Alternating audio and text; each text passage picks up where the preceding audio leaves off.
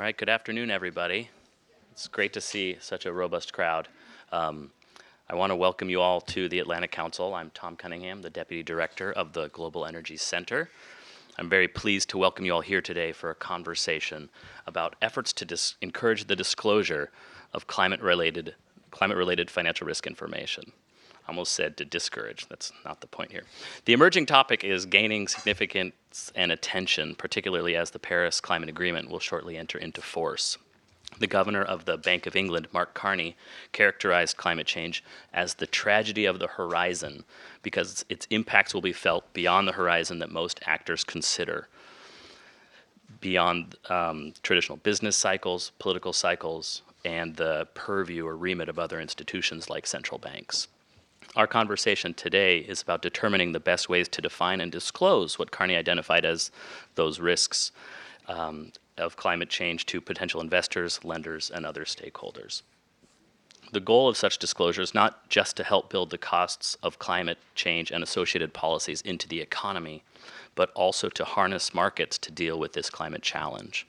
The corollary benefit, I think, is to increase transparency across industries, which are all going to need with this, or, or which are all going to need to deal with this challenge, and should do so in ways that are uniform and compatible. Today we'll uh, discuss two ongoing complementary efforts to promote the disclosure of climate-related financial risk information, one led by the G20 Task Force on Climate-Related Financial Disclosures, and the other led by the U.S. government. The task force seeks to develop recommendations for voluntary climate-related financial disclosures in order to measure and respond to these risks and encourage firms to align their, their disclosures with investors' needs. The US government's approach utilizes procurement regulations to encourage climate disclosure.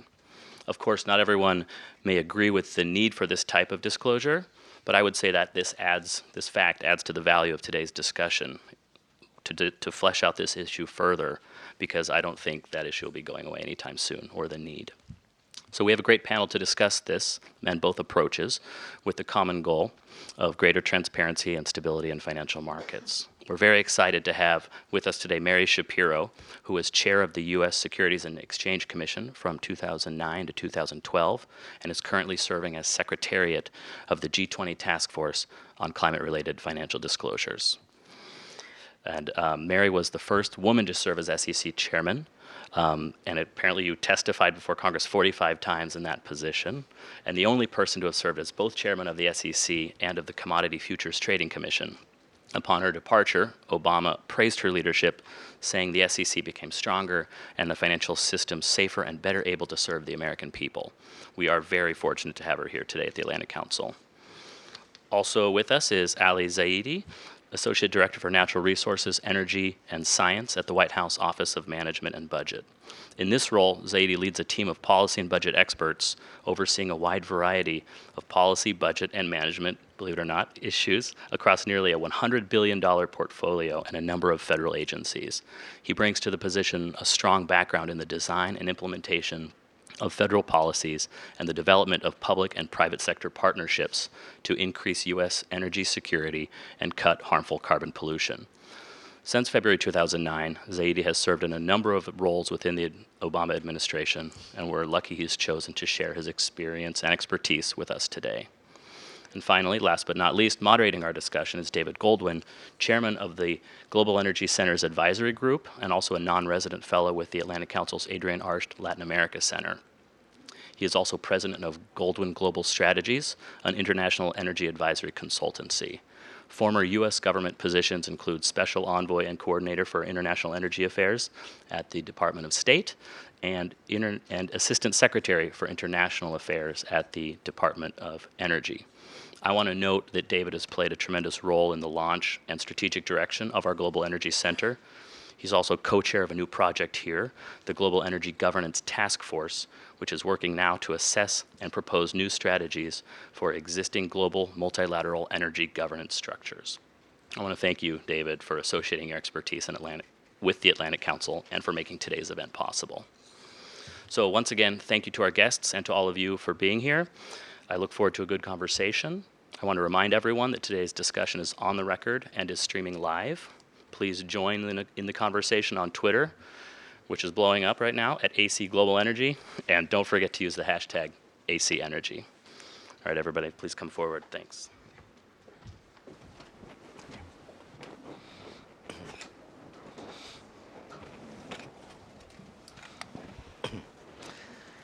Great. Thank you, Tom, for those terrific introductions, and welcome everybody. This is a really important topic which seems to have had more prominence in Europe, where Mark Carney uh, resides as head of the Bank of England, than it's had here. But uh, it's a very important topic, and that's why we thought we would, we would talk about it. We would talk about it today. And um, it, it, started with uh, Mark Carney's speech, which is outside on the tragedy, of the horizons. It turned into uh, a Financial Stability Board G20 task force, uh, chaired by Mike Bloomberg, um, and where Mary Schapiro is the senior advisor. Uh, they've gone through a, a process of uh, explaining, um, you know, uh, why this matters, and taking comments from industry. And by December, they will put out suggested language for a cross section of industries, and then take additional comments. But the U.S. government has also been concerned about this, and I think the place to start this morning, you know, is first to start with uh, with uh, our most experienced financial securities regulator, but to explain, you know, why did this get started? What are the risks? And if we, if investors don't know enough about uh, about climate risk disclosure, what sort of information uh, will are we likely to see requested, and what kind of language um, is, is going to be helpful. Sure. So thank you for the opportunity to be here. Um, it, it's really um, wonderful for me to be able to talk about the task force and in a room full of people who know so much about this, these issues. So um, as, as was mentioned, Mark Carney gave a speech about a year ago called The Tragedy of the Horizon. And the tragedy is really that by the time climate change is something we're all factoring into our everyday decision making, it may be too late. And that therefore it was important for um, the financial system, it was a, actually a matter of financial stability for us to have better disclosure around climate related financial impacts. So the G20 um, asked Mark to um, create a task force that would look at these issues uh, in more detail and come back with a set of recommendations. And the task force was created um, early this year. Um, 31 representatives from around the world, all industry uh, participants. And the remit um, from the Financial Stability Board was to build on the great work that's already been done by regulators, by NGOs, by industry in trying to develop disclosure frameworks and make sense of all of those different frameworks and come forward with a comprehensive set of recommendations that would enable the disclosure of financial impacts from climate related events. And what's different about what we've done than many of those other frameworks is first of all, we focused very much on transition risk. Physical risk, we all understand. It's rising sea levels, it's, it's uh, a warming uh, planet, it's access to resources like water being uh, compromised. But there's also the transition risk, which is, has the potential to have very profound financial uh, impacts on companies. And so we focused on financial impacts and building on the work of others have created a framework that will um, enable companies to do a better job of disclosing material financial impacts from climate related events. We really broadly viewed our remit as, as really solving three problems with one solution. The first problem is companies actually, in most of the G20, maybe all of the G20 jurisdictions, certainly in the United States, already have an obligation to disclose material risk.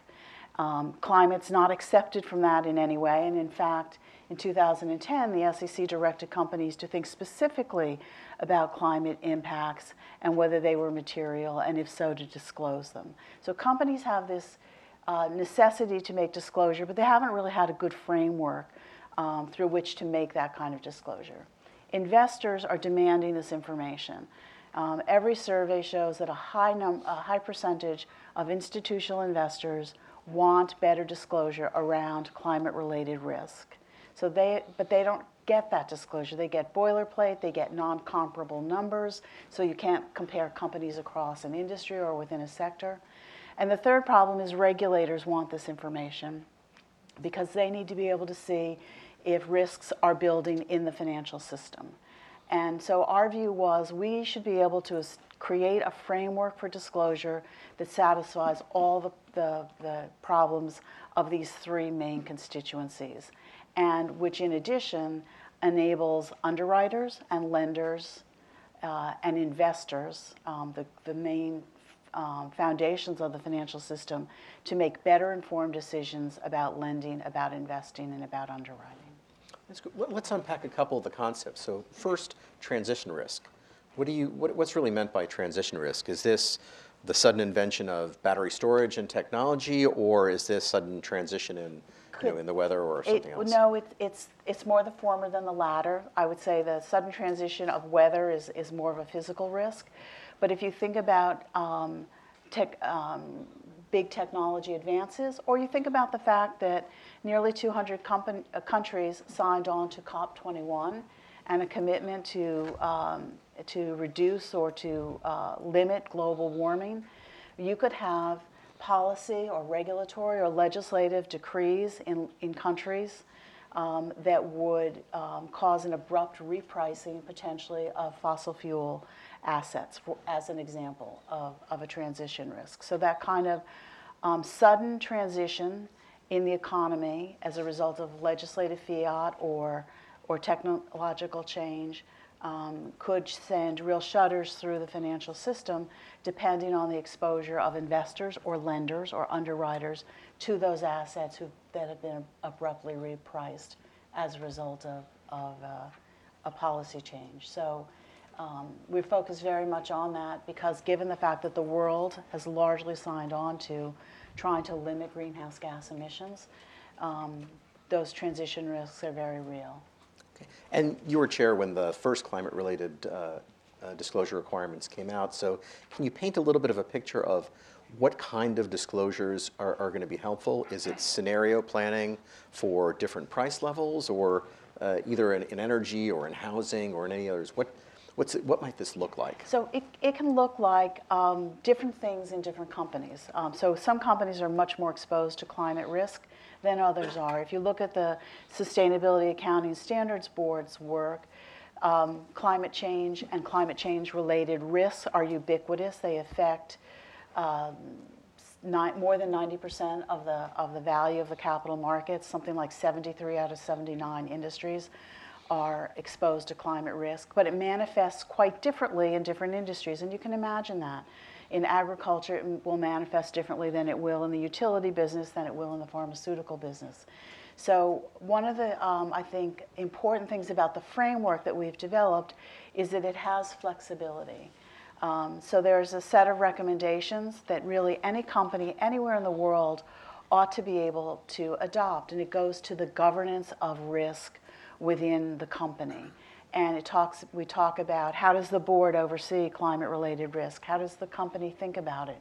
How do you measure it? How do you manage it? How do you incorporate it into your existing risk management functions? Um, how do you hold people accountable for consideration of climate related risk? Do you, do you use scenario analysis? If it's a, a company that's you know relatively new to these issues, that might be a qualitative discussion about scenario planning. But if you're a very sophisticated, large public company, you might well be deeply engaged already in scenario analysis and in quite a quantitative way. And so there's a, a certain amount of flexibility in how we've tried to approach this because these are voluntary standards. And at the end of the day, our goal is absolutely to get the maximum adoption and implementation that we can.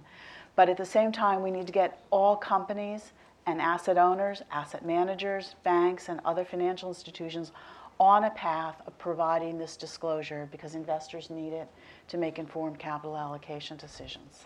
Okay, terrific. Well, we'll come to, to some of the questions in a, in a second, but, but Ali, you're, you're now at the Office of Management and Budget. You've been at DPC and, and, and advised Secretary Chu and others, but why does the Office of Management and Budget care about climate risk? What's the, what's the risk to the U.S. government, and what's, what's the management issue, and what's the budget issue that's involved in all this? That's a great question. Um, the way we approach it and what I think inspires us to, to be leaders in this space is we've got, we've got sort of three responsibilities that fall precisely in this uh, sphere. First, um, on the sort of procurement and supply chain side, OMB really has a responsibility to get out and articulate best practices, approaches to managing the supply chain uh, to advance the missions of the various agencies. and really protect the taxpayer uh, as part of that. And so, one of our core responsibilities and one of the things that brings us to this work is um, ensuring that there's consistent and clear policy from a procurement perspective uh, across the federal government. Um, the second thing that, that brings us to this work is, you know, we've been part of the core team uh, over the last several years that's advanced um, this corpus of work of integrating the best economics and science into the decision making of the federal government. That's manifests itself in things like the social cost of carbon, which has shown up in a bunch of the rulemaking that we've done. Uh, it's guided our work in bringing um, a, an appreciation for the need to curb carbon pollution uh, from a host of sources like uh, from air, uh, airplanes to uh, the power sector to, to mobile sources on the ground. Um, and so that sort of well of economic and technical scientific knowledge uh, really comes to bear in a context like this, and that, that's another reason why we're engaged. And then finally, you know, whether you're looking back or you're looking forward, um, climate risk is manifesting itself from a real budget, uh, in real budget terms. So if you look back over the last decade, the direct and indirect costs from extreme weather and things like wildfire suppression um, have cost the federal government over $360 billion. And as we look forward, we know that this is something that's going to show up uh, in things like health costs uh, with air related diseases increasing. That, that shows up uh, at places like CMMS. And it's going to show up as things like wildfire costs continue to hike. Um, and it's going to show up in, in the form of disaster relief. And we're really spending a lot of time internally as uh, the OMB, and I know our colleagues on the Hill, places like CBO, GAO, are spending a lot of time really stress testing uh, has the federal government um, been solicitous enough of the reality that we face today? Um, and are we taking the appropriate steps to really uh, measure uh, that and then mitigate it? So, those are the, I think, three entry points for us. Terrific. Now, you've already done some work on this. You all issued some procurement regulations a few months ago. So, can you talk a little bit about what have you asked companies that are providing goods and services to the U.S. government to do, and have, have you seen them respond yet? So, look, uh, you know, just to just to set the order of magnitude here, the federal government purchases 440 billion dollars of goods and services every year. That's a big number. Uh, and when you're writing the checks for $440 billion of goods and services on behalf of the taxpayer, that should keep you up at night if you aren't uh, spending time uh, measuring the risk. And so, one of the things we've gone out and asked companies to do uh, is tell us how they're thinking about things like their greenhouse gas uh, intensity, but then also help us think about how to best um, manage the supply chain vulnerabilities that they face. So, um, an example of that is in 2014, um, we actually ran a procurement that was that integrated the social cost of carbon into a mobility services contract. So, you know, the FedEx UPS uh, line of business, and we really tested it to see if uh, folks were integrating this thinking into into the way they did business. Um, going forward, I think we're really thinking more and more about how um, climate factors into things like the location for real property decisions, um, all the way to um, uh, procurement of uh, goods that could be impacted from a supply chain basis as a result of extreme weather. Terrific. Well, let me um, talk about some of the, the questions we've been getting. Um, uh, the first one um, on transition risk. So uh, in the energy world, um, they've had a big, uh, a big, big. I wouldn't call it a transition, but you know, I think you know, values have dropped in half. It's been extremely. The prices have been very, uh, very volatile, um, and so we've had um, a huge drop in asset values, but without a significant shock to the financial system over, overall. So How does that play into planning for, for transition risk? Is there, is there more disclosure that should happen, or if it hasn't happened now, what could happen that could be worse? Great. I, I, I mean, I, I'd love to get Mary's views in on this as well, but you know, from a federal uh, perspective, there are there are a set of things the federal government just does, uh, and those are stepping in to advance the public good where the markets aren't going to do that. Um, on the upside, the example is there's underinvestment in clean energy R&D. Um, private sector just doesn't put up the sort of money that we would expect as a percentage of the GDP. And so we're stepping in to fill that gap uh, and advance the public good because we know that's net beneficial from a uh, economy-wide perspective. On the flip side of that, um, to Mary's point earlier, we've got to be concerned as a federal government. We, we're very concerned about things like inefficient uh, appreciation of risk or in, inefficient allocation of capital. And so um, when people are not spending enough to, for example, shore up their assets relative to the climate risk that they might be exposed to from a physical perspective. Um, we could ignore that, but the reality is that's something that, from a uh, from a federal disaster relief perspective, is is going to come due to us. And so, from our perspective, getting information out there of those forward-looking risks is really important. Um, and if folks are underinvesting in that from a resource perspective, that's something we want to encourage. So, you know, there's this, I think, broader point of transition risk for, in particular, the oil, gas, and coal sector. Um, but I think taking a step back and looking at it more generically, uh, there's a question of, you know, taking out an insurance policy and doing smart analysis and helping that um, advance efficient allocation of capital. That's what we're uh, trying to advance through our various uh, actions. That's great. You can So, comment on that, yeah, I please. w- I would just add to that, I think that's exactly right, that um, 80% of institutional investors have said that they need to make um, ESG broadly, but climate in particular, ESG, sorry. uh, environmental, social, and governance um, uh, considerations in their investing decisions. And climate change is, is the most, frankly, the most heightened, I think they would say, and important of, of all of those.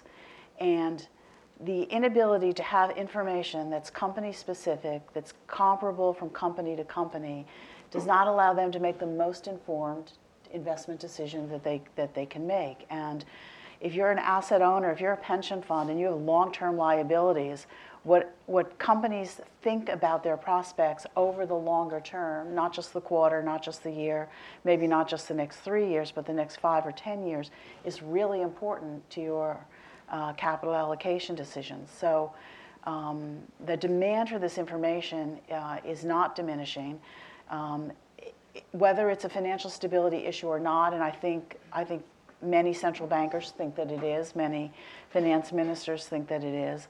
Um, nonetheless, investors are demanding this information so that they can um, do the best job possible for the beneficiaries uh, on whose behalf they're working. And without the disclo- disclosure as a mitigant and, a, and a, an illumination to their decision making, a mitigant to the risk and, a, and an illuminant, illuminator of the decision making, their, their best guess is, is all we get as their ultimate beneficiaries. And, and so the, the disclosure really needs to be there and it needs to be comprehensive.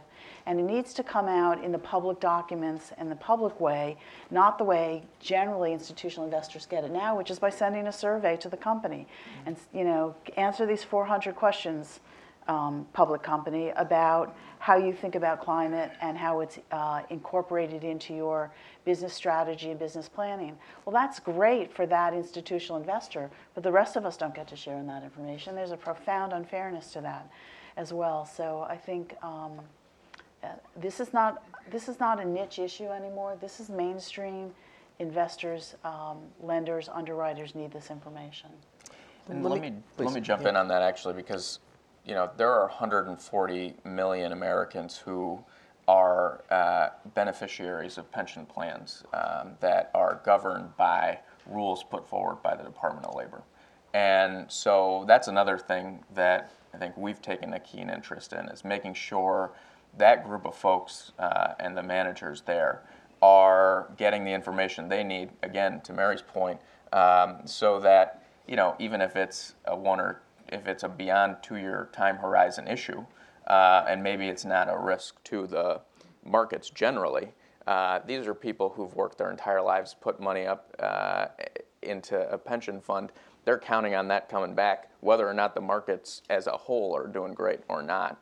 And so, one of the things we've done uh, is really ask for uh, folks to be thinking about disclosure in that context as well. Um, and something that, that, that, that the Labor Department's been advancing in that context. And that's, that's something we're doing at the federal level, but we know that's a big consideration for state pension managers. Just last week, the managers of the $45 billion uh, pension fund in Maryland came out and said, you know, this is something they're concerned about. They're going to start testing their portfolio for climate risk and, and greenhouse gas uh, issues. So this is something that's, I think, picking up uh, steam because, you know, if you're responsible for uh, ensuring that these people's hard-earned money isn't uh, getting, isn't part of a, a lottery game, then you're going to be asking for, for more information. Um, this is how Mark Carney got the, uh, the attention in his speech. He was speaking to the UK insurance industry and said, essentially, you've got, you've got our pension funds, uh, you know, in your hands. Are you doing your job? Mm-hmm. You know, are you accurately uh, addressing risk? Let me ask you about uncertainty, because the, uh, for, for companies that are looking ahead, whether you're uh, you know, a wind company or an oil company or a power generation company, um, you're looking out wondering what the price of your commodity is going to be or what the demand is going to be in five years, 10 years, 15 years.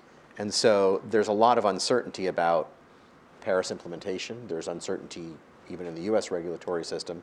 And there's always uncertainty about long term prices. So if, you know, if these disclosure, if the voluntary language which is proposed is implemented, what does the what does the company do about that level, that extreme level of uncertainty about what the future holds? So that's that's been a feature of the securities markets and, and corporate disclosure forever. Um, that that you have in the context of forward-looking information, you make some assumptions, uh, and you talk about what could happen. The way we've tried to deal with that in a concrete way in the task force is through the use of scenario analysis. And, and we looked um, across a lot of different scenarios, an NDC scenario, um, a two degree scenario, a, a, number of others. And we will encourage the use of a two degree scenario as a baseline and then encourage companies to utilize other scenarios um, that, that might make sense for their scenario planning, their, their um, business planning, but also for disclosure purposes, so that again, we'll have information that we can compare from one company to another. But, but the nature of scenario analysis is to understand what's, the po- what's possible, what's even unlikely but possible, in order to understand the magnitude of impact um, from those scenarios eventuating. But you know, the federal securities laws in the U.S. already require disclosure of material information, of known trends and uncertainties. Climate change is a big uncertainty. Um, nonetheless, we know it has the potential to have enormous transitional or physical impact on most businesses and, um, and therefore ought to be discussed and disclosed. It can be done qualitatively, it doesn't have to be done with numbers, but it needs to be disclosed. That's great. Now, the, U.S. government has a social cost of carbon. Some companies today are using um, uh, are using a shadow price of carbon for deciding things like pro- project allocation. So they might pick a number, you know, at least now they do these in not by committing in their securities documents, but they do it. You know, they describe them on their, their ESG reports, and they say, well, you know, we're going to use a, a $60 or $70 price of carbon, and we don't allocate a project unless it can survive that as, I guess, is a, a shadow projection of carbon implementation. Is that a helpful practice? Is that the kind of practice you think all industries should be required, or that companies should, in a sense, if they're going to say that, they should be obliged to fulfill? So we, we won't direct, we don't direct in our recommendations that people use a carbon price, but we ask for disclosure around that if they do, um, and how they concluded um, to use that. Terrific. Look, I think um, the latest tally is 5,800 companies, 60% of global market cap are doing some version of this. Um, and it's, it's not our job to tell those folks how to run their businesses or what good businesses. I think they can figure it out. Um, but I think there's a, there's a little bit of a um, maybe a lagging appreciation for how much has happened uh, to transform the climate landscape over the last couple of years. And uh, it's while uncertainty remains, um, it's it's hard to it's hard to say that sitting in a boardroom this is not a material consideration. Uh, and I would imagine that sitting in most of these boardrooms, there's a sense that the trend line is pretty clear. Um, so you know, I, th- I think folks who are planning in this way are going to come out ahead um, because they're going to be um, on the right side of the way this uh, issue breaks as uh, Paris sets up a ratcheting up uh, mechanism, um, as things like just to, just in the last month, the aviation industry starts to move into a market-based approach to dealing with its emissions. That was a big breakthrough. Um, things like uh, the phase out of hydrofluorocarbons, a huge amendment that we secured in Kigali. Um, that's impacting a big uh, sector segment of industry. Um, these are things that are happening, and even if you set aside all of the regulatory stuff, and even if you set aside all of the uh, international work that's taken place, which, by the way, I don't think most people would have bet all of these things would have come together this year the way they have. Um, I'm always harkened back to uh, the time, the last time we had a battle on whether the production tax credit and the investment tax credit for solar and wind should be extended. And we've gotten to a point on clean energy where the costs are coming down so quickly, the uptake is happening so rapidly, and the jobs are so uh, clear and palpable for communities all around the United States that it's hard for I think the political economy to swing the other direction. It's not people aren't just betting on the upside. The upside's here, and it's now risk aversion. Uh, so we've kicked into a different gear, and I think people who are uh, baking that into their corporate decision making are going to come out ahead. Great. Let me ask you both, um, maybe starting with you, Mary, about about outcomes, um, because in a sense, you're, you're, you want you want disclosure and you want companies to to describe, you know, give shareholders a, an informed decision, but but you're also hoping for outcomes. So maybe talk about a couple of industries, maybe housing, maybe energy, maybe um, other areas where resilience is important. If this is implemented, you know, sort of three years, five years from now, what kind of behavioral change are you hoping will, will come out of this? Well, Ali should speak to this too. I think, um, from my perspective, the disclosure is all about understanding what the impact is on companies of climate change. We're actually not about the reverse, which is the way most people have thought about these issues for many years. We're not about the impact companies are having on the environment. Um, and that's an important distinction, particularly since our remit comes from central bankers and, uh, and finance ministers, to think about this in terms of what's the impact on companies. And so, what you would expect to see with disclosure that allows investors or underwriters or lenders to look across um, companies within a sector is that capital will be allocated to the companies that are most effectively dealing with these issues, that have disclosed most clearly what the impacts are, have um, disclosed and undertaken mitigating actions um, to diminish the impact of climate uh, change on, on their operations. And what that translates down into on the granular level, you know, we'll, we'll have to see. What, but, but it will give investors the tools they need to make informed decisions about where to be investing and for how long. Uh, and, and that will be an enormous discipline in the marketplace. Look, we, we obviously support the disclosure approach, and uh, the president was among the leaders who joined the G20 in saying we're excited about the work that Mary and her team come out with at the end of the year. Um, but in many ways, that's the baseline. Uh, and part of it's going to be companies stepping up and going beyond the baseline. Part of it's going to be government saying, hey, you know, after looking at the data, after looking across the portfolio, there's some things that are just common sense. We got to uh, be uh, hard nosed. We got to we got to be uh, regulatory about it. Um, and a, a couple places where that's going to show up uh, and where we're already moving out. One is in the flood risk space. So flood risk is there's uncertainty associated with it, but it's not idiosyncratic. We know we have modeling, we know how to mitigate it, we know uh, how high we need to build in certain places, and so you're seeing uh, the Department of Housing and Urban Development put out standards for how high you need to build in certain places. Um, FEMA is going out has gone out with standards on flood risk, saying uh, when we rebuild, we're going to rebuild in a certain way. Um, even through uh, this uh, set of funds that's often deployed in the wake of an emergency, the um, the community development block grant, um, we've pushed a thing called the fortified building code standard as something communities need to be considering to deal with wind risk. So um, you're going to see, I think, the federal government really start to set baseline standards on top of this disclosure regime. Um, and you know, to to Mary's point about the directionality of disclosure, um, one of the things I think we're able to do is because we're both an observer and an actor in this space.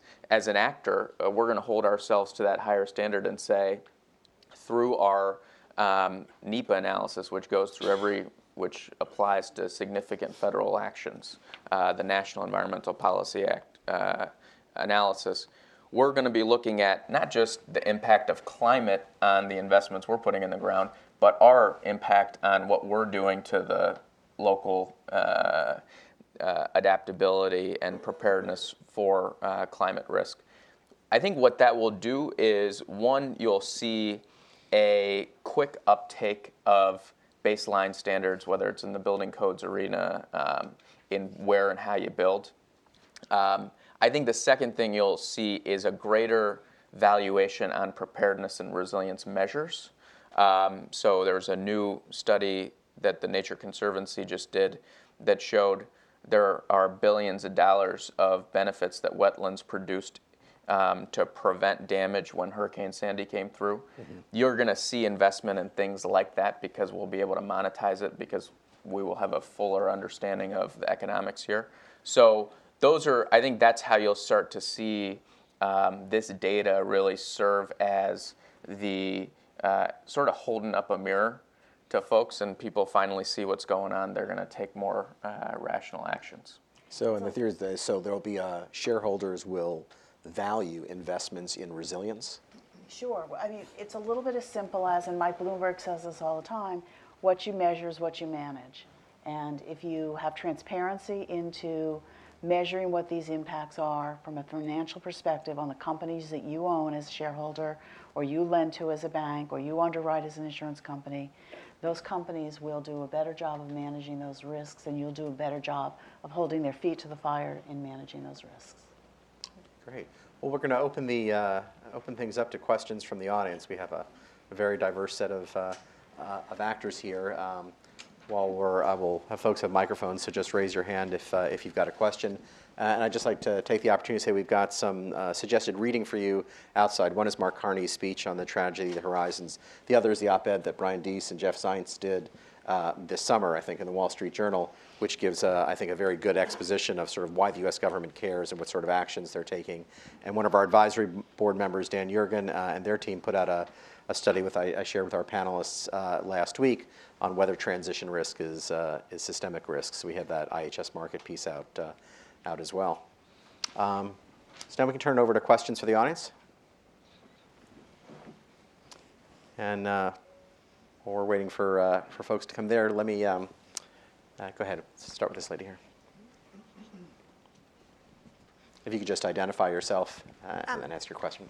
Thanks. Sure. Um, my name is Amy Dine, and I'm with Terra Alpha Investments, and we're an investment fund where we actually use disclosed environmental data as a key piece of how we choose which companies we're investing in. We take the quote that Mary just said very seriously that we look at companies that actually are measuring this, are the ones who are going to manage it, and find ways to be the most profitable companies in the future.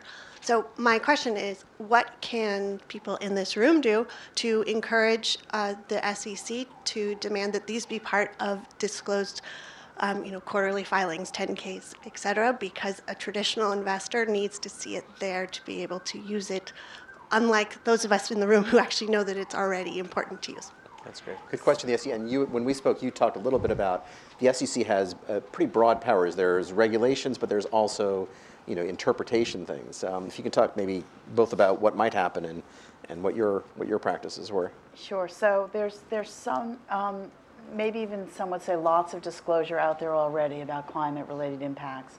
It has two big failings in, in my view. One is it's largely boilerplate, um, and, um, and the second is that it's hard to find. It's not in financial filings um, that are required by the SEC, but rather might be in an ESG report or on a, on a company's website. And that's better than nothing for sure, but it's, it's not where we need to be.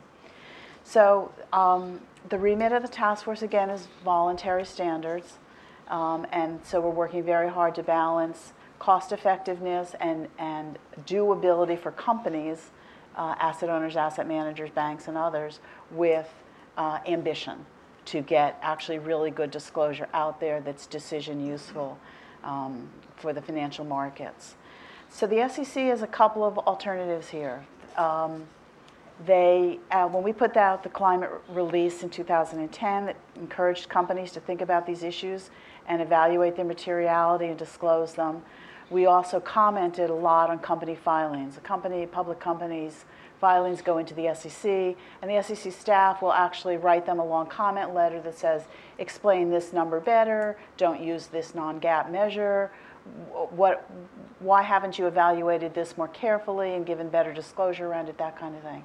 So the SEC could step up again as we did in 2010 and do more aggressive commenting on company disclosure around uh, climate related financial impacts. They could also take the 2010 interpretive release and just renew it and talk about some of the developments since 2010. There have been many. Um, transition risk is something that's much more front of mind now than it was then. They could talk about some of those um, issues uh, in an interpretation that would give companies guidance um, uh, about the quality of their disclosure. Um, they could continue to do something they have been doing, which is require companies when they get a shareholder proposal that asks them to do a report or provide disclosure on a climate related impact. The SEC has not been letting companies um, fail to include those in the, in, the, in the proxy. And so shareholders actually get a chance to vote on that. So continuing that um, mainstream view of these proposals as appropriate under shareholder proposal rules um, is a good thing for the SEC to continue to do. They can write rules. Um, they can write disclosure rules. They can write line item rules that say you must disclose X, Y, and Z. Um, or they could write rules that um, give more clarity to the materiality of um, these kinds of disclosures. I don't know that they'll do that. They don't have to do that. They don't need to do that.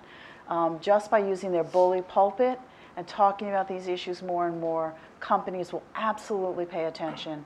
They will look at the frameworks that exist, whether it's one of the existing ones or the new one that the, the task force will be proposing, and they can jump on board and utilize those um, to fulfill their disclosure obligations. So I never underestimate the value of the bully pulpit in an area like this where companies are finely attuned to the nuances of what the SEC is saying and um, willing to satisfy those requirements before they actually become specific regulatory obligations. In the course of the task force, did, um, did you come into contact with regulators from other jurisdictions? Are you seeing any of them either uh, being ahead of the curve or So, take this action? Well, I mean, Europe is, is, is ahead of us in many ways with um, uh, an EU directive in this area. Um, Different countries are, are at different places. The SEC, I will say, very much to their credit, put out a concept release uh, six months or so ago um, on the whole disclosure regime. And a set of questions they asked were around the usefulness of sustainability disclosure and climate-related disclosure. And they got um, 267 unique comment letters. They got thousands of form letters.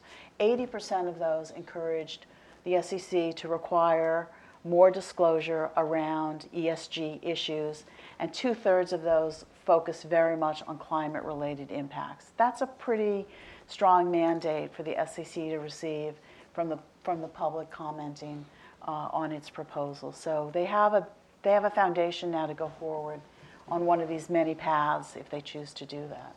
But um, the rest of the world is, is moving ahead. And, but I think there's tremendous interest in what the task force has been doing as the vehicle, as I said earlier, to satisfy the needs that issuers already have, that investors have, and regulators have as well. Terrific. Start here. We'll take, we'll take a couple. Thank you very much. Kevin Massey with Statoil. Um, my question goes to, uh, back to the, the comment around scenario planning and the kind of qualitative element of risk measurement uh, in, in, an era uh, or, a, or, a, future landscape uh, with a lot of uncertainty in it. Uh, we already have a two degree scenario in our energy perspectives outlook, uh, but you can get to the two degree um, outcome through many ways, through many assumptions.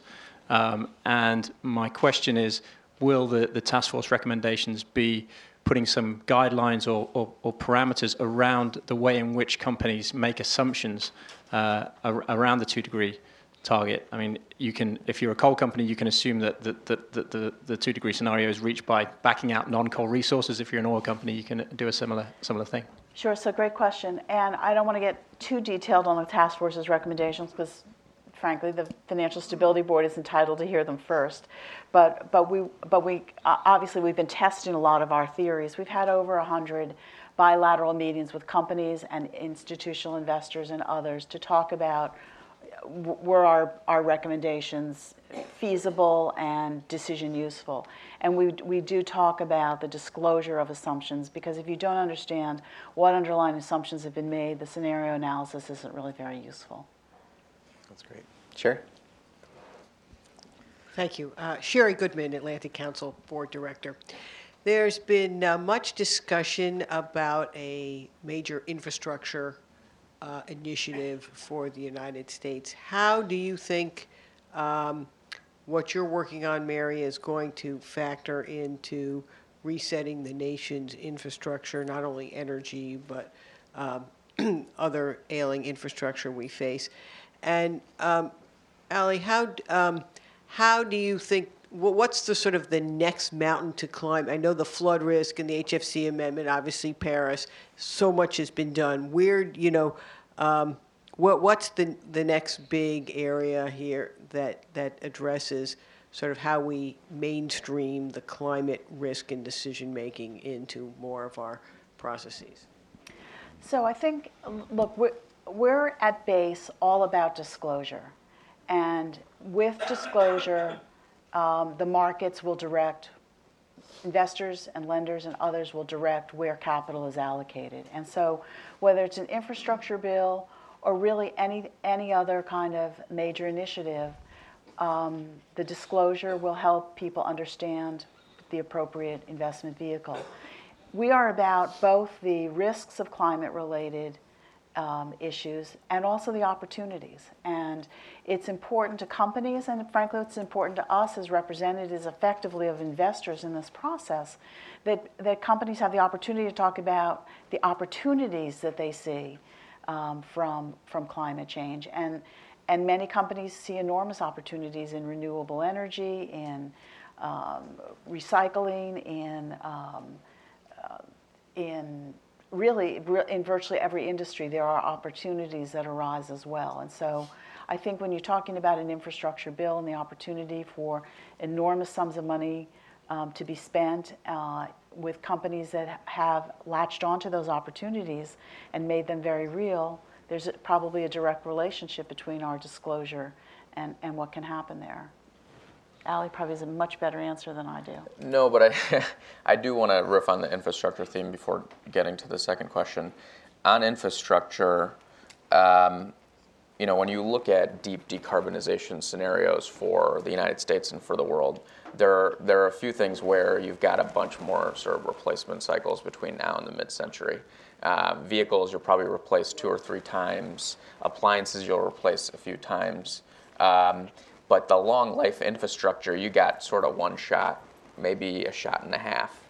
Um, and so being very thoughtful about the greenhouse gas impacts, some of which are non-obvious, right? So uh, the placement of transportation infrastructure and what it does to the uh, sort of smart growth trajectory of a, of a metropolitan region is pretty significant. Um, the balance between transit and uh, other modes of transportation is pretty significant. Um, one of the ways we've been thinking about infrastructure, which we actually put out in our 21st century uh, transportation plan at the beginning of the year, is how do we uh, take advantage of things like automation, not just vehicles that drive themselves, but uh, the lower levels of automations are level two, three, um, where uh, you're going to be using sensors to get uh, things to be running more efficiently. So there are a bunch of things I think in the in the infrastructure space um, that are going to be very significant, and we need to be screening a lot of those through uh, common sense flood uh, work, and and frankly the the the the implementation of the executive order, which FEMA and HUD have started, but DOT, SBA, and others are working on, is going to be, I think, a critical critical predicate to making sure whatever infrastructure spending happens going forward, it's done in a smart way from a resilience perspective. Um, but there's this greenhouse gas question, which I think will be significant. I think the NEPA guidance is significant in that regard. Um, but there's a lot more, I think, that needs to be brought to bear from a, measurement and modeling perspective. I mean, flood risk seems to be one dimension, but there's heat risk, right? There's advanced modeling on extreme weather uh, impacts. Yeah, there and and uh, frankly, if you look at things like uh, where we're going to be growing certain things, where the flows of commerce are going to be uh, from a climate perspective, you know, uh, where are you incentivizing uh, future uh, ag growth? Um, that's going to be dependent on where you're dredging and where you're building roads and where you're building trains. And so um, there's a lot that you can do unintentionally. And I think we're at this moment where, uh, just like we were really deliberate around the time Eisenhower built out highways, we've got to be really deliberate and take into account all of the transitions that are happening uh, domestically. I think from a, what is the what is sort of the next big book of business look like? Um, transportation is going to be a big piece of that. Um, the fuel economy standards that um, we've uh, were sort of the midterm of our light duty vehicle standards. That's a really big thing to get done uh, for the next administration. And, and just sort of crosswalking it back to the climate risk discussion. You know, you're sitting in Detroit uh, in 2007, 2008. Um, they went through a pretty big retooling. Um, and now you've got minivans that are hybrid, and you got electric vehicles, um, and uh, sort of breakthrough year this year on patents for EVs and and uh, storage uh, technology. So there's been a big shift. So this is not something that you know um, we're betting against industry on. I think there's a pretty great proof point that industry is able to take into account where things are going from a uh, climate perspective and really invest in that direction. Um, I think the second big piece is going to be in the land sector space. And this goes to um, some of the complexity which we, we shouldn't airbrush over. Um, you know, I've, I think, said a couple of times this, this is not idiosyncratic. There's uncertainty, but we can model, model our way to the right answer. Um, there's, we've got to do a lot of heavy lifting on building out the market mechanisms to incentivize uh, forestation. We've got to incentivize uh, the development of sinks. And here's where the, the things sort of start to fit together. Um, in Prairie Pothole in North Dakota, um, the U.S. Department of Agriculture, along with some NGOs, set up a pilot project uh, that helps build out conservation. and in turn helps build out sinks for greenhouse gases. That is being funded by uh, offsets that Chevy is buying. Um, so Chevy is paying for conservation in Prairie Pothole, North Dakota. And it's in part because they're starting to think about what does uh, CO2 mean for them? What does greenhouse gas intensity mean for them? What does climate risk mean for them? So there's a connectivity between all of these things. And that connectivity is something we have to be really deliberate about, especially in a world where, frankly, we're working with sort of second best climate tools. Um, in a world where we had first best climate tools, um, sort of economy wide pricing, then maybe we wouldn't have to spend as much time thinking about this because it would flow down. Um, but in a world where we're using second best tools, all of which have been incredibly effective in advancing the climate dialogue and moving us rapidly towards our goals, we've got to be really uh, spending a lot of time getting the data out there so people are filling in the gaps and being as efficient as they can. Super. A couple more in the back there, and then right here. Hi, um, Callie Webb. I'm an independent analyst on uh, climate and energy. Thank you to the Atlantic Council and the panelists for giving um, such a comprehensive overview. Um, my question comes to uh, the concept of tran- uh, transition and um, letting disclosure do the job. Um, there is another thought process out there that says it's not transition, it's um, transformation. And in order to get transformation, given the possibility with a two degree scenario that you have to do more faster because you have a carbon bubble and you have uh, the concept of unburnable carbon. How is this, um, how is this program going to address that potential scenario? Well, I think we, will recommend um, the use of scenario analysis and with at least a single baseline scenario um, so that we can have comparability uh, between companies uh, in a sector and across sectors. Um, but there are lots of scenarios possible, and um, we, w- we don't want to discourage companies from using others um, that might, might help enlighten um, our target audience, which again is investors, lenders, and uh, underwriters, and uh, um, investors. So, I, you know, scenario analysis is not the be all and the end all um, for sure. There are, as, we, we talked about, uh, different assumptions that can be made that will greatly change what your uh, output is.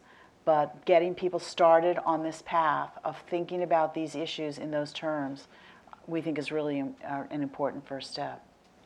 And look, I, th- I think one, one, one piece of this that's important is um, we're not passive actors in which scenario is going to pan out. Um, and one of the things that I think is really important to get out there, uh, our Council on Economic Advisors uh, put out a report a couple years ago that talks about uh, how much cost you incur by just delaying climate action. Now, we talk about it in the tens of billions and hundreds of billions of dollars. Um, but that tens of billions and hundred, hundreds of billions of dollars crosswalks to different segments of the economy, different regions of the country, and it has very clear consequences for people and companies. Um, and so, whether we're taking a step uh, wise change in the future or whether we're having uh, an ability to be smoother uh, in terms of going from point A to point B, it kind of depends on how aggressive people are willing to be uh, in getting to business. Um, and so, you know, it's easy to take a step back and say, oh, that's a $100 billion delay, uh, and maybe we're okay with that. But that $100 billion delay is not going to fall on everybody equally. Uh, and, and, it's, and it's important to be really thoughtful of what those different scenarios mean and for whom. Great. Right here, and then we'll do the back row. Hi, uh, my name is Nancy Meyer. I do climate energy research at IHS Markit. Um, I have done. I have a bit of a two-part question. The first part relates to materiality. Um, I know with previous SEC guidance, um, whether or not climate change presented a material risk to a business was one of the key issues as to how much information was disclosed. And and Mary, from some of your earlier remarks, it seems that you're saying that almost every company is facing climate change risk and the materiality is less of a question. So I guess that's a clarification there. And then secondly, amidst all of the different disclosures that are currently out there, Um, you have the uh, CDP that companies report information to. Um, and I've spoken to a lot of investors about climate risk and how they think about it. And there's two part thinking that they are in some ways inundated with information about climate risk, and in other ways it's hard to kind of separate out what that those key metrics are. And the SASB just came out with um, metrics uh, a week or two ago that looked at just four or five indicators for each industry. And so I guess my question is: Is the FSB looking at the using a similar type framework where you're only looking at a few key metrics and if you're doing that then are you how are you ensuring appropriate contextualization of that information on behalf of investors so that they're able to then use that information in a way that makes sense So, um, great questions. Um, we have um, taken uh, an inventory really in the task force of all the different sets of metrics and standards that are out there. Mark Carney's speech refers to as many as 400 frameworks for, um, for measuring climate impacts. And,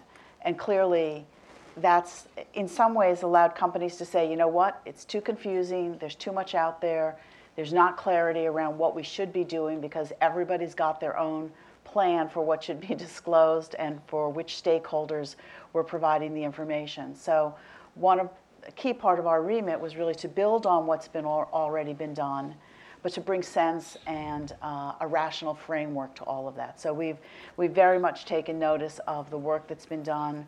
We've we've had lots of conversations with the key NGOs in this area, and we'll continue to do that right through uh, the completion of the report and the consultation period that will follow it. Um, so we're trying to deal with the we're inundated um, approach from the companies, and from the investor side, it's this is not comparable because everybody's reporting under a different regime, so it's not really that valuable to me. I'd like it to be a lot simpler because then we could have some data vendors actually massage and manipulate the information and test it, and, and it would be much more valuable. So we're very much um, attuned to that. Um, on the materiality question, um, we tend to think about materiality as big and now. If it's not a big impact and it's not happening now, it's not material and we don't need to worry about it. And, and climate really turns that on its head. And so much of many of our recommendations, some are not to talk about the governance within your company of, of climate risk doesn't really require materiality. It requires you to talk about what's the role of your board. How do you integrate this into your strategic planning? Um, how do you uh, incorporate this into your risk management practices and procedures? And, and, and those are threshold things that are really important for investors to understand about a company and how it's approaching this, this very major risk. There are areas where climate um, is a much more material financial risk. There are those industries that are most likely to be impacted. And the task force has set out separate, heightened uh, guidance for companies in complying with the recommendations for those businesses because of the likelihood of materiality um, in, in, those. So in energy, in transportation, in agriculture, and in, in, about a half a dozen of them. Very back row on the my left, your right. Hi. In the very beginning, it sounded like you were saying that the American government. Can you hold the mic a little just closer to your? Um, that the government, the taxpayers, would be providing the uh, capital because these companies can't raise capital. They don't get enough interest in getting capital from um, the private sector. Uh, this doesn't sound very free market to me. It sounds kind of like crony capitalism. And I've, i remember years ago there were some companies that did this kind of stuff with taxpayer dollars, like Solyndra, and lost loads of money. And then all this idea of controlling where agriculture is and transportation, it sounds like the government is planning the economy instead of the free market. What would your answer to that be? And can you share your name and affiliation with us Uh. I don't have please? any affiliation. My name is Mary Carrick. Great. Uh, I'll- uh, Obviously, that question's for me. I want to just go back um, for a second on the, on the last question. I want to affirm, I think, your general point that there's a lot of discussion in this space, and what we need is for people to start coalescing around uh, a common set of tools. That's why I think the process that Mary's heading up is so important. And as a as a federal actor in this space, I think what we've been trying to do is send a demand signal that is persistent and pushing for greater precision so that, frankly, the data is more useful to us.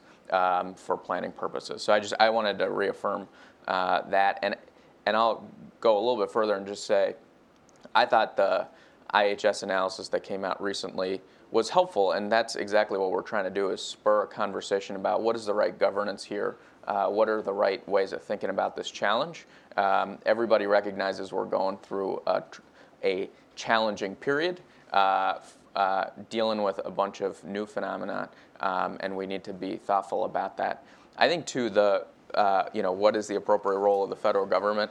Um, we got 20 countries um, and some of the leading uh, investors around the world together in Paris last year, uh, talking about the importance of early stage and breakthrough research and development. This is the sort of stuff that yielded us GPS. It yielded us the keyboard that we all punch on every day. Um, it's the the type of research that's spurring breakthroughs in uh, uh, dealing with diseases like cancer, cancer and Alzheimer's.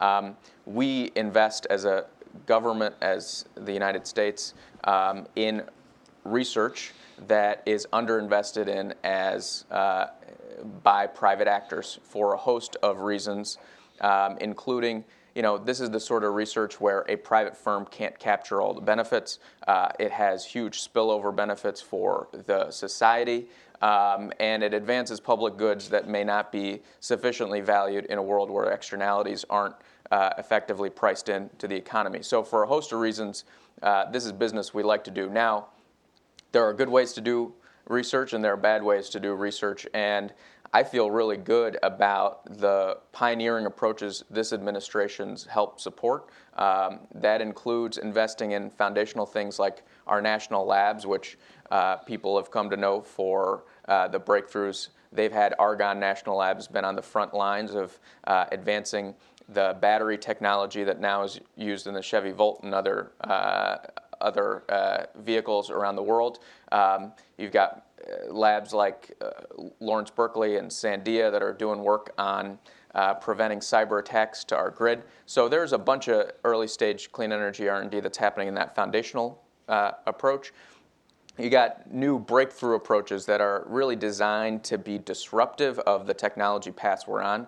Uh, places like ARPA-E and DARPA uh, DARPA's been doing it for decades. ARPA-E's been doing it for a decade, um, and we're seeing real transformation happen happening there. Um, and then there's then there's the translational work and the integrative uh, work that the research complex needs to be able to do. Um, and I, am not shy about saying, you know, we got to do stuff in the lab, we got to do stuff um, in the universities, and we got to do stuff in the on the ground. Uh, we got to prove this technology out, and there is a role for the federal government to uh, to play to taking that first risk um, and getting out there and making sure these technologies work, and then stepping away.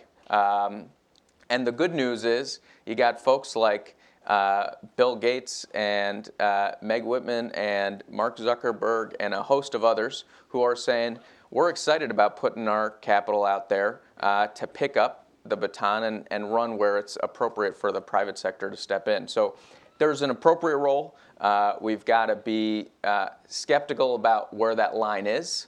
Uh, we got to train ourselves on that. Certainly, um, OMB the B is budget, so we spend a lot of time thinking about where that line ends so we can get out of the game. Um, but there's a role, and we've got to do the catalytic work uh, to get us to, to pioneer the solutions we need. Great. On the topic of continuing the conversation, you all aren't planning on issuing this guidance in December and closing up shop. Can you talk a little bit about how the how the, the comment period or the sure. conversation continues so we from will, December? Um, um, present our report to the Financial Stability Board in uh, late November and issue it for a 60-day public consultation period in early December. Um, after that, we will um, look, obviously look at the comments, see if, uh, if anything needs to change, and provide a final report to the FSB in the spring, uh, whereupon it will land on the desks of the G20 leaders, and uh, they will hopefully take it forward in some, some fashion. Terrific. That's great. Two questions right here. Wait for the mic. Excuse me. Hi there. Um, ben Hulac. I'm a reporter with E&E News. Um, Governor Carney, in November, I think the three uh, risks he identified were liability, physical, and transition. And we often hear a lot about physical. That's hurricanes. That's, um, as you said, Chair Schapiro, easy to grasp. Um, I'm curious, though, how do you see these liability risks manifesting uh, on the government side, and then Chair Schapiro, for you, perhaps on the on the private sector side of things? Thanks. Well, I think that the private sector, you know, we, we've, we've come to think about the liability or the legal risks um, as really manifest from the um, physical risks. And they are just what you would think they would be. They're, um, cities are underwater, there's enormous legal implications and, and liability implications to that. Or uh, damage um, uh, from, uh, from extreme weather events. And so they're out there, we know about them. Sometimes they're insurable risks, sometimes they aren't. Um, but we focus in our work on the task force much more on the transition risk, again, because of our linkage to the financial system in what we're doing and the potential for abrupt repricing of carbon related assets, for example, to send a shudder through the financial system. And, and so our focus has much more been there. That's great. And I think from a federal uh, government perspective, it sort of depends on which lens you're looking at it from. So if it's procurement, we're talking about the reliability, the procurement, the uh, the stability of the vendor, things like that. Uh, there, you're focusing maybe more on the physical risk. Um, if it's on the other side where you're really trying to safeguard uh, the pensions of uh, millions of Americans, um, then you're going to be thinking about it from a broader uh, vantage point. And, and there, I imagine the disclosure's got to be a little bit uh, more uh, robust in, in other vectors as well. So it sort of depends on uh, what, the, what the mission is specifically. Um, but you know, all of these things are, are um, I think, very important to get at least out into the market um, so that everyone's uh, sighted on what's going on. Hi. My Identify question yourself, really please. goes to the issues associated with infrastructure. Infrastructure is clearly very critical in terms of our ability to adapt to and manage through climate change. Um, there's been discussion here about SASB, uh, implicitly about FASB. What's missing is GASB. And what I'm interested in is you made a reference to um, focusing on HUD activities that were going to incorporate fortified building standards. What I'm really interested in is a pro- probably a, broader follow through that would look to municipal bond ratings um, and that would particularly look to matching funds. And what is OMB considering, if anything, at this point, about um, addressing matching funds to combat what turned out to be a lot of conflicting procurement regulation components that are embedded that use historical, let's say, rainfall pattern data to set up procurement for Army Corps of Engineers as the basis for matching fund for local infrastructure. Um, is there anything that you're looking at in that context? And then uh, from a from a disclosure perspective, has or will the disclosure count um, uh, group look at issues associated with municipal bonds? That's great. And what's your affiliation, if you can share with us? I'm sorry, my name is Lindene Patton. I have, um, I work with a small law firm called Earth and Water Group, but I used to be the Chief Climate Product Officer for Zurich Insurance Group for about 20 years. Well, I can quickly answer. We haven't really focused on the municipal bond market. Um, And of course, there, as you, as you well know, um, very difficult um, for the SEC to um, dictate any kind of disclosure standards in that market either. The whether it's the community development block grant, which I referenced, um, and that works in partnership with municipalities, um, or its work at the Army Corps, I think we're the state of the art is is is not settled yet, uh, and I think there's more. There's obviously more work to be done. Um, you make a good point on uh, sort of conflicting values, and I think it's important to recognize uh, different communities are going to approach this in different ways. They're going to prioritize certain things more than others. Um, but as a federal government, I think one of the baseline things we can do to communities, for communities as they as they start to uh, head down this path, is one, make sure they are not wanting of uh, data and modeling tools. So we've got uh, NOAA and USGS and others uh, who are now, I think, in a way that wasn't true a few years ago, really actively providing information in a way that's usable for uh, municipal, state, local actors. Uh, the second is to make sure they're not wanting of capacity to be able to develop uh, the policy changes they have decided they want. Um, and then the third is to not be creating the sort of uh, wrong incentives uh, as people are doing this planning. So let's not reward people for um, failing to take this stuff into account. Um, and that's, I think, the point I was trying to make earlier about uh, infrastructure, um, siting, and, and other decisions. You know, there are a lot of factors that go into what gets built and where. Um, and in a lot of cases, that's a locally driven process. But what we shouldn't be doing as a federal government is setting up incentives to do it uh, in the wrong place or build it uh, where it's not needed. And that's, um, I think, a process that we're, um, parts of it we are early days on, parts of it we're maybe further down the tracks. Um, but it's, I think, a big piece of business for um, the next administration to take on. Okay, have time for a few more. This gentleman right here. Uh, Jean-François Wattin with a French uh, international economic think tank, CEPII. Uh, and the work of the task force, I think, is a great addition to uh, Paris, Kigali, Montreal, and so on, because it's a way to leverage financial markets uh, in favor of climate change. But then I looked very quickly uh, before coming in at Dan Yergin's paper it seems to me he's a bit of a devil's advocate in the, on that issue, because essentially he says, well, that's not the job of central bankers to talk about climate change. Uh, it seems to me he implies that there is an ideological uh, view in uh, Mark Carney's uh, uh, speech. And then he makes a demonstration in terms of risk on financial markets. Look, the price of oil fell way down 82 companies went bankrupt, but there was no risk to the financial system. So, how do you answer to what I read as being critics of the process by uh, Dan in his paper? Well, I think, look, if financial, if uh, climate change is a financial stability threat, then it is very much the business of central bankers to be worried about it. I mean, we can all recall um, the criticism of regulators and central bankers for not um, foreseeing the, the financial stability threats that we're building in the our, many economies uh, in the 2000s, so leading uh, up to 2008 and 2009. So, um, you know, if central bankers believe that this is a financial stability threat because of the potential for repercussions within the financial industry from an abrupt repricing of carbon related assets, then that is their purview, and I think it's completely appropriate for us to be looking at these issues. That aside, though, it's still incredibly important, whether there's a financial stability issue or not. We could have a legitimate argument about that probably.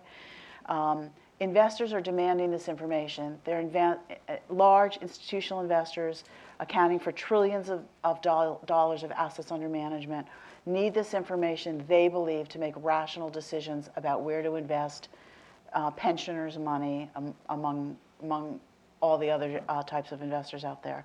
And um, we ought to be, the financial markets ought to be in a position to give them that information. You know, I've said for my entire professional life, transparency is the lifeblood of markets.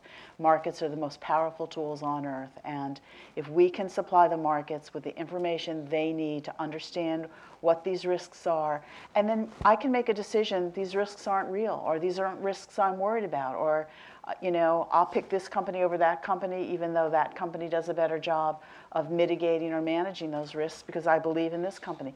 Those are my free will decisions to make, but I've got to have the information to make those choices. And, and that's, that's really what this is all about. It's probably an important disclosure because sometimes these issues can take on a life of their own, and you know the, the most polarizing issue defines the debate, um, and then you lose some of it. So one issue is you know is is disclosure good? What kind of disclosure? And there'll be some specificity on that. Exactly. And so for me, uh, as a lifelong capital markets regulator and very much a newcomer to the space of, of climate change, I'm, I always learn a ton when I get to sit next to Ali because he knows so much and I know so little.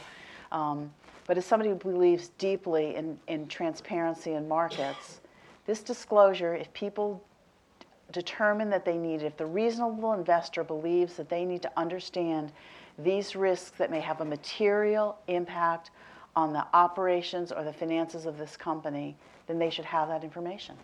One, question that's come up, and it was, it's related to the unburnable carbon question that we got before, is really time horizon, which is what time horizon um, are you worried about? And I think uh, the, the IHS paper said the SEC rules only let companies value their assets, at least 70% of their assets, on what they call 1P reserves, reserves you're going to use in the 10, 15 years. It's a huge discount on the outlying, on the outlying assets. So I guess the question is if, um, if you worry about unburnable carbon, then it may be true that those resources owned by the company may not have much, have much value. But over the, the near-term time horizon, the SEC rules and essentially uh, regulate how companies are permitted to value that. So what sort of time horizon, or are there multiple time horizons that you think this disclosure will So again, without being too specific, um, because our, our report's not completed yet, we do talk in terms of short, medium, and long-term uh, in our recommendations. And, and we recognize that there's a, a continuum of, of disclosure that's really necessary here. Super. And I just on time horizon, I would just say, you know, there's there's time horizon and there are different planes. There's the uh, accounting valuation, and then there's the political economy uh, implications of certain things that happen in the market. And we've seen um, markets and the value of companies and the cost of capital for companies fluctuate in a way that's not uh, dollar for dollar relative to the way accounting valuation works. So I think that's an important thing for people to keep in mind. Point. Great. Well, if there are no more urgent questions, then um, I want to thank you for really giving us a, a tutorial and a primer on what this effort is all about. It's something that the Global Energy, Energy Center will continue to follow both through December. Perhaps you can come back after the, the things the Financial Stability Board is briefed and talk about those recommendations. And um, if you all please join me in thanking our panelists for coming today.